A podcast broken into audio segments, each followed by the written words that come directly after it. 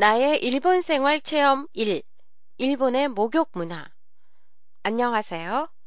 도쿄 타마시에 있는 한국어 교실 한교실입니다. 한국은 지난 주말이 설날이었어요. 설날을 전후해서 3일간 쉬는데요. 올해는 설날이 8일 월요일로 전날이 일요일이어서 10일이 대체 휴일이었어요. 토요일을 합치면 쉬는 날이 5일이나 됐는데요.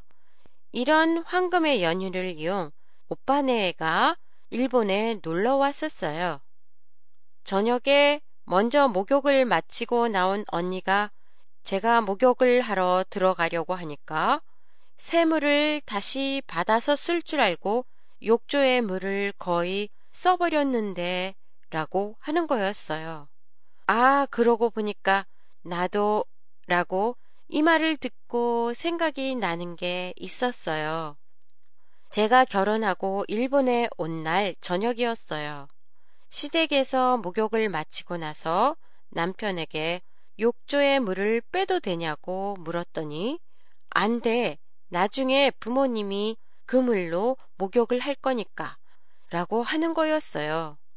그때는 일본의 목욕 문화에 대해서 알지 못했던 때여서 한 사람이 씻고 나면 욕조에 새로운 물을 받아서 목욕을 하는 줄 알았어요. 그리고 그 다음날 아침에 담아두었던 욕조의 물로 세탁기를 돌리는 것도 난생 처음 보는 거였어요. 한국의 집에 있는 목욕탕은 거의 샤워로 바뀌고 이제는 욕조가 있는 집이 거의 없어요. 있어도 보통 욕조보다는 자쿠지 거품 목욕의 욕조가 놓여 있거나 유닛 목욕탕이 아닌 유럽이나 아메리카 영화 같은 데서 자주 보는 독립된 욕조를 놓는 집이 많아지고 있어요. 욕조가 없어진 이유는 아마도 매일 샤워로 간단히 씻고 그 대신 가끔씩 찜질방에 가서 몸을 풀고 오기 때문에 욕조가 필요 없게 된 게 아닐까 해요.